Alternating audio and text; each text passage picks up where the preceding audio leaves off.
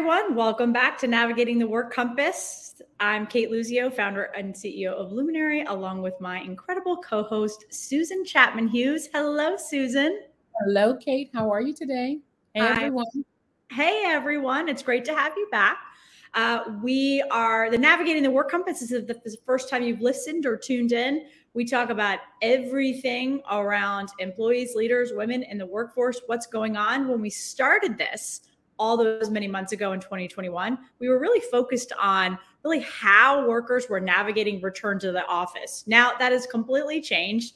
And we are talking about everything with regards to work. And so, Susan, I know today we wanted to talk a lot about courage in the workplace. Yes. I'm going to hand it to you.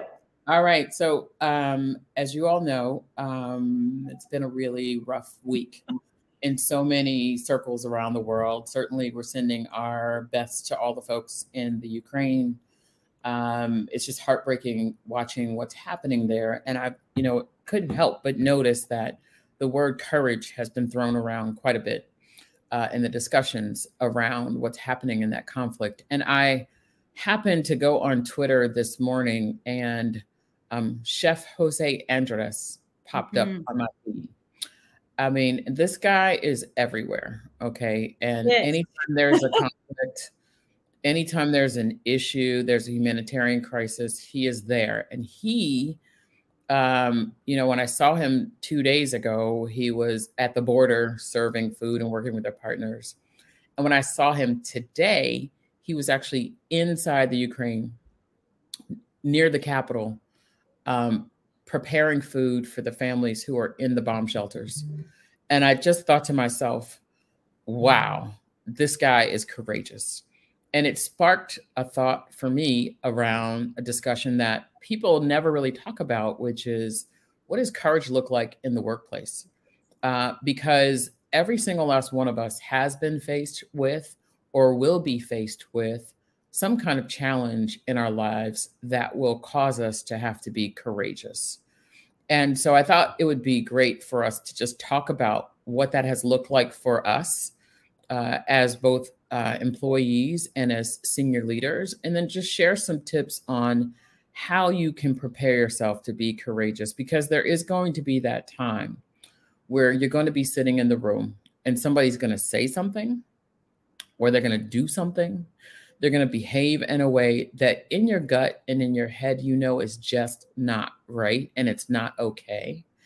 And the question is, is will you have the courage to take the hard decision to say something or do something? Or you will be in a situation as you are navigating and managing your teams where you will have to be courageous for them. You'll have to make some hard decisions and you'll have to do some things that may be really difficult um, that might be you might have to lay off some people, you might have to restructure your team, you might have to move people into roles that you know they may not have really wanted to, but it's what you have to do for the organization.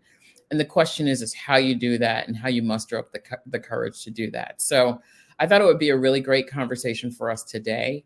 I know I've heard from many of you all who've called me over the years and said, Hey, look, you know, I'm faced with this situation. I'm not sure. Should I say something? Should I stand up? How should I behave? And so that's the courage for today. So, Kate, yeah. I know you've had to be courageous in your yeah. in your life in many ways in your yeah. career. I'd love for you just maybe share a story uh, of when you've had to be courageous.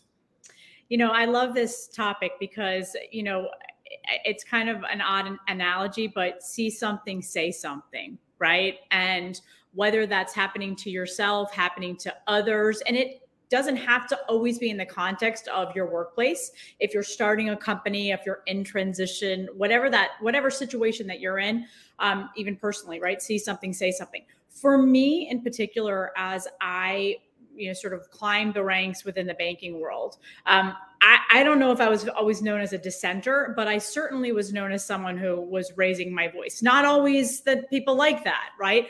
But i had to make sure in particular that i was raising my voice for things that i saw that weren't right. Um, and i'm going to give you one example because we're sitting at we just kicked off women's history month. That's and right. while all of these months are really important i just want to make this one caveat.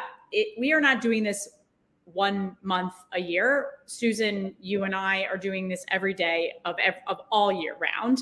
Um, right. And heritage months are important, uh, and they for me, yes, is, is commemorative and celebratory, but they are to me a call to action. And so several years ago, I'm sitting in a room with the leadership committee, and I was talking about all the things that we were going to be doing for Women's History Month as I ran or was the, the executive sponsor of our women's group at this organization. And one of the gentlemen, who was a great guy, turned around amongst everyone and said, Oh, you guys get a whole month. You guys get to celebrate yourself a whole month. And I turned around and said, You get to celebrate yourself every single day. This has been a white cis man's world for a really long time giving us the opportunity to celebrate and plan out activities for one month a year is really important. I probably didn't say it that democratically, but the point was I'm sitting around a leadership table full of senior leaders, and that was the comment that was made. Wow. I could have just sat there and said, you know, let let it go, Kate. But I was there representing all of the women in my mind of that firm at that time. And so that's just one example of speaking up. I didn't do it to to combat him. I didn't try to make belittle him. What I did was try to educate him around the fact that we have to do these things and right. unless and until there's parity. And so that's just one small example, but I do think that women, women of color, people from underrepresented communities don't always feel like they have the voice and can use that courage to speak up. That's right. I mean, you know, it, it's interesting as you're talking about that. And I was just thinking about what are the examples of where I've had to be courageous. You know, I recall a time where um, I had to let go of a person on my team. And in that process, the leader of our group had decided that um, they wanted to restructure the organization. And in the restructure of the organization, it meant that another member of our team was going to be impacted mm. in a way that was completely unfair to him. And basically, they were going to take his job away from him just because. Uh, and I remember vividly just being livid about it uh, it also would have sent a really interesting and terrible message because both of the people that were being like, oh, we're people of color. And I was like, so let me get this straight.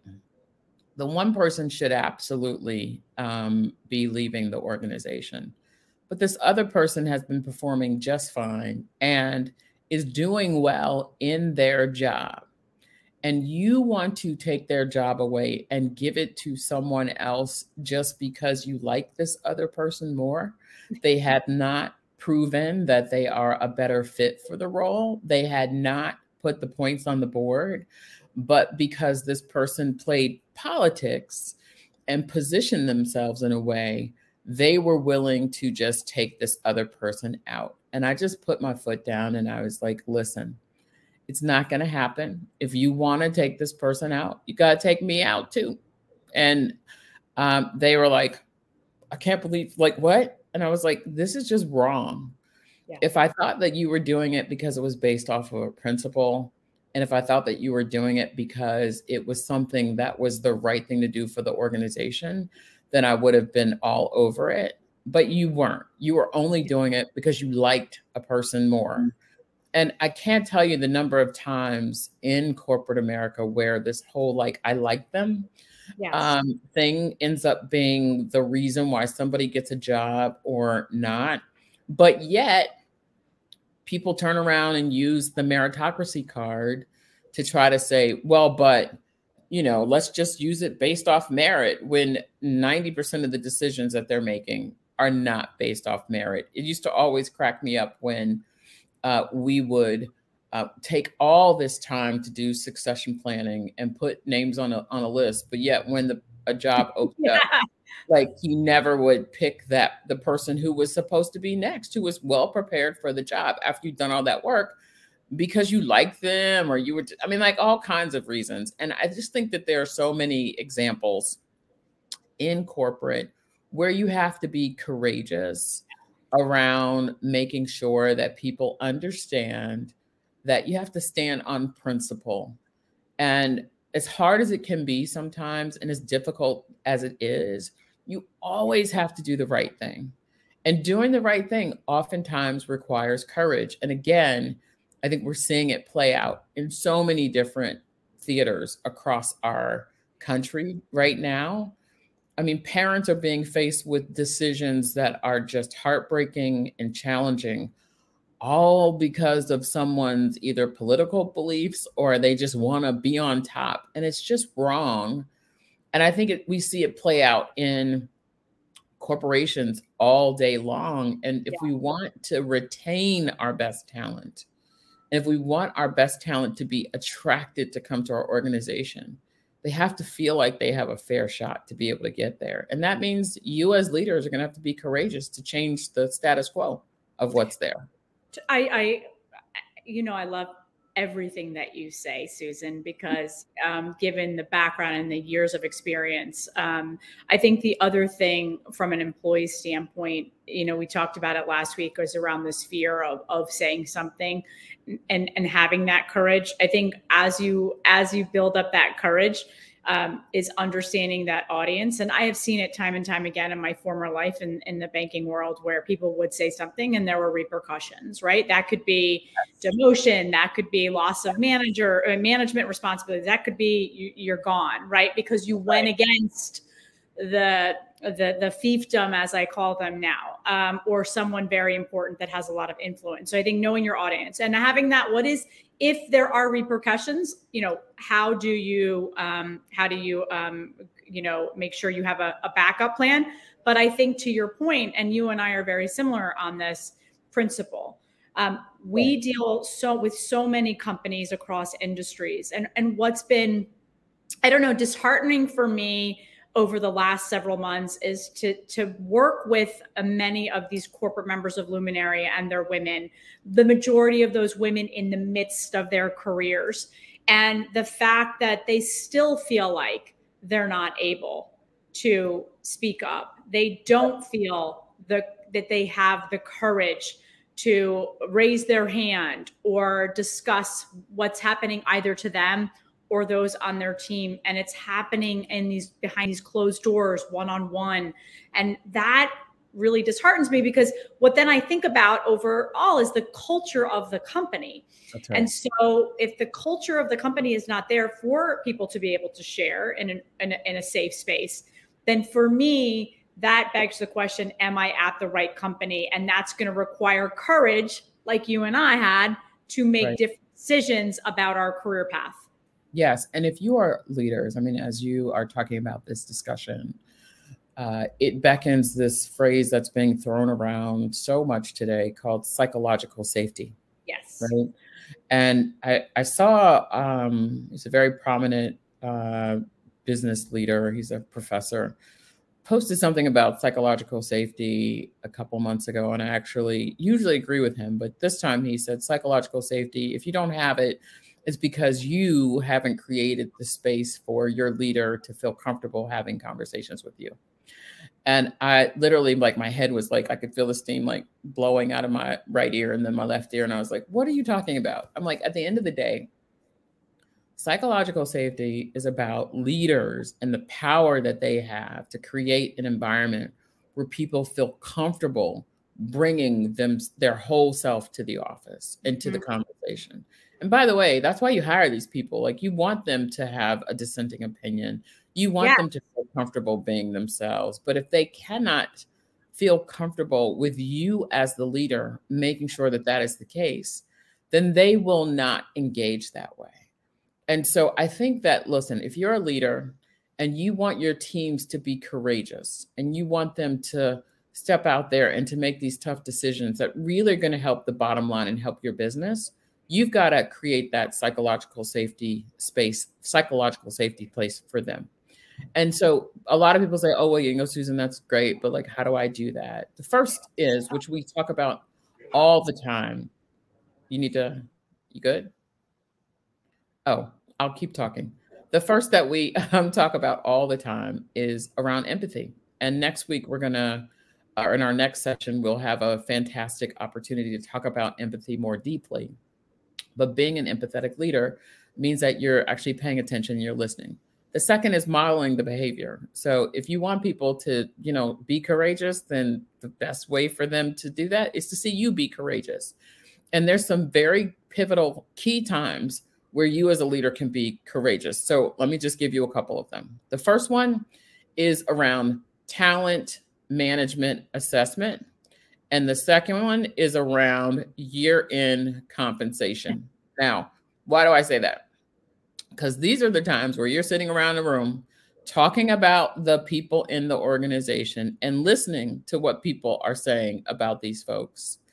And oftentimes, I have seen leaders who have had people on their teams who have delivered unbelievable years. I mean, just brought it. And one person says something negative about this person, and then the whole room goes with that one little negative thought, and that person ends up getting screwed over for something that some, many times is not within their control. And second of all, they don't deserve. And so I've always pushed leaders to be courageous for their people in those rooms. Speak up for them. If you hear someone who says, you know, hey, listen, well, yeah, I think they're great, but like, well, let's explore what that but is. And let's make sure we talk about that relative to their overall performance and relative to their peers. Because, you know, the person who's quiet, who's not making noise, who's doing exactly what you say, they're not the people who should be getting the best ratings. I'm sorry, they're just not, you know? That's those are the people who are making you feel most comfortable. They're not the ones who are actually most times doing the best in terms of delivering the best outcomes for the business. And so um, you've got those those opportunities during talent assessment and during your year in ratings where you can stand up for your people and make sure that you're speaking for them and then you let them know you don't have to attribute the comments to a person in the room but say hey listen this is what was said about you during those conversations but here's how i made sure that you were taken care of or I stood up for you in that room. That is courage. Yeah, I totally agree. Those are two great examples of of where you can really not only change behavior around you, but change that culture that may or may not exist. And listen, culture doesn't change overnight. So if you're a relatively new leader in that organization, if you've moved up, if you've just joined that company and you're experiencing that, I had this a, a woman who's in uh, came went from a very like big law to big finance law, and she's like, yeah. I my head is spinning.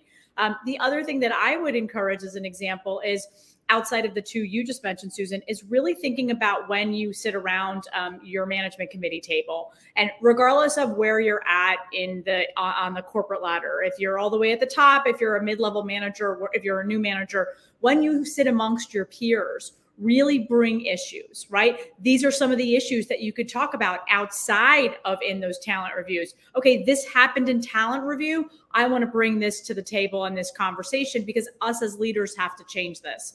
I think the other thing is when you think about role modeling, once people start seeing someone speak up, they will then get the courage to speak right. up. It takes right. one person to do it. And then that role modeling and over and over. And we know this repetition, right, is important.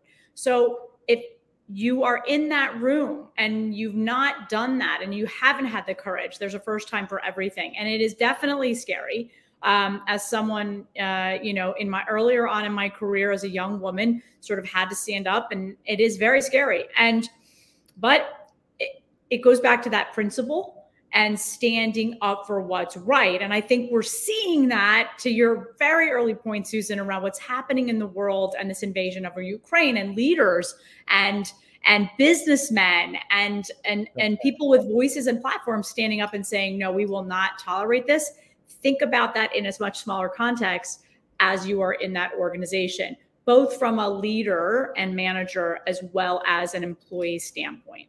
Yeah, and remember that um, if you if it's on your mind and you are thinking it, its odds are there about half the other people in the room have the same challenge.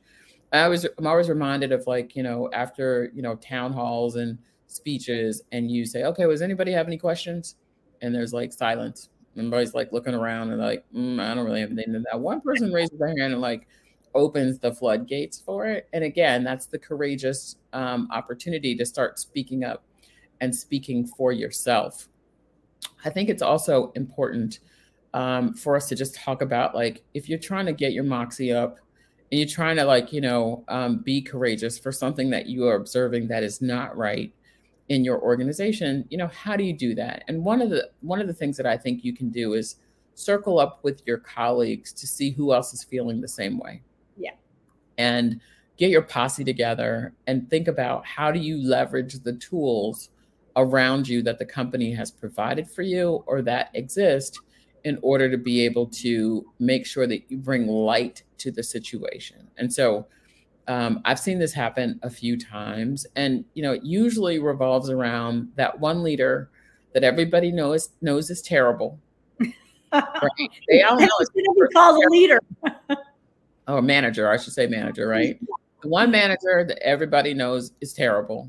And these people, for whatever reason, you can just never figure it out always seem to still be around. And everybody's like, I cannot believe that that person is still working here. I can't believe that they're still, you know, managing people. I can't believe whatever. And, and, you know, people keep cycling through because nobody's had the courage to actually like settle it down. And there's this one instance where this was happening and it was brought to my attention. This wasn't even somebody that was on my team. It was actually a leader on a, a, a manager on another team.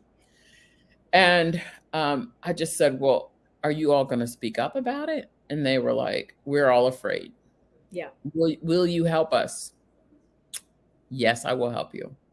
But this is what's going to need to happen. So here are the channels that the company has available to us. We have a, a tip line where you can actually, like, you know, phone in a tip around what's work, like actual facts of what's happening with this person. Um, you also have these skip level forums with the person's boss where you mm-hmm. have the opportunity to share. And so, what I need you all to do is to use those forums and let's make sure that you are factual in what you are sharing because it's really important when you're being courageous to try to minimize the emotion. I know that feels like counterintuitive because your natural tendency is to want to like go off and scream and yell, but um, most people in business respond to calm and data and facts. And so, like, lay out the facts of the situation, lay out the actual behaviors that you have observed, keep a tally of those behaviors. How often has it happened? Under what circumstances are you seeing it happen? Is it happening to certain people? and use that documented evidence and information to have the conversation to make the reports. This is what those folks did. And I took that information and went to that person's boss and to our HR leader and said, Everybody's heard the rumors for years. Everybody knows this person is a problem. I get that they've worked at the company for 10 years plus but there's no excuse for us to allow them to continue to have this culture of behavior for what's going on. And I realize that every time we've promoted this person, we've promoted them because they're smart, but we've rewarded them for really bad behavior. And right. that has to stop. And so at first, I got pushback because the head of our business unit felt like this per- they were okay with people behaving badly as long as they produced. And you know, of course, me, I was like, you got to be freaking kidding me. Like, this is just not going to be okay with me. And so I even escalated above this person's head and said, listen, if this is the kind of culture that we are trying to drive, it A is counter to all of the stated values of this company. Like, you can't tell me that this person's behavior reflects these values that we're talking about. So you all look totally disingenuous by continuing to reinforce that. Second of all, let's talk about the top talent that we have lost as a result of the fact that this person cannot get themselves together. And we continue to coddle them and support them despite the fact that they don't deserve it. Mm-hmm. Yeah. And after that, as well as the other pieces, they finally were like, okay, we got to get rid of this person. So they got rid of the person. Uh, and it was like a, it was like, you know, I don't know if you've like you guys have seen the Wiz, but like in that time where Elaine like gets flushed down the toilet and like the brand new day happens and they all start peeling out and it's like, oh, Have you seen a brand new day? That's how the organizational culture rose after that that situation.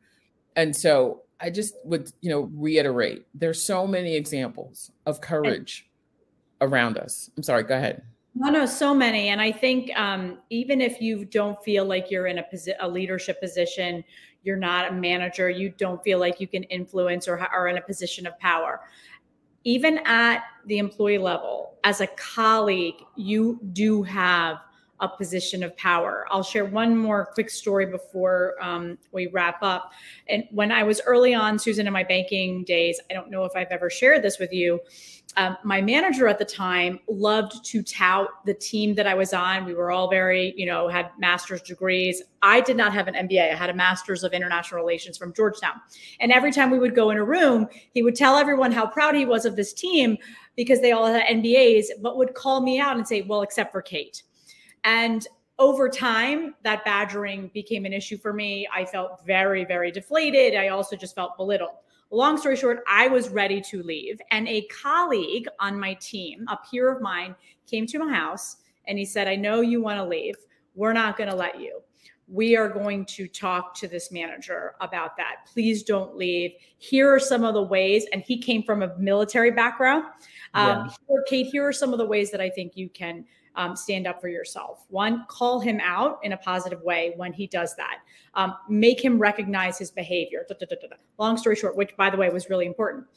I didn't leave, I stayed, but in my as I moved to my next job because that was the catalyst. I knew that I love the organization, but this was not the manager for me. I needed to move.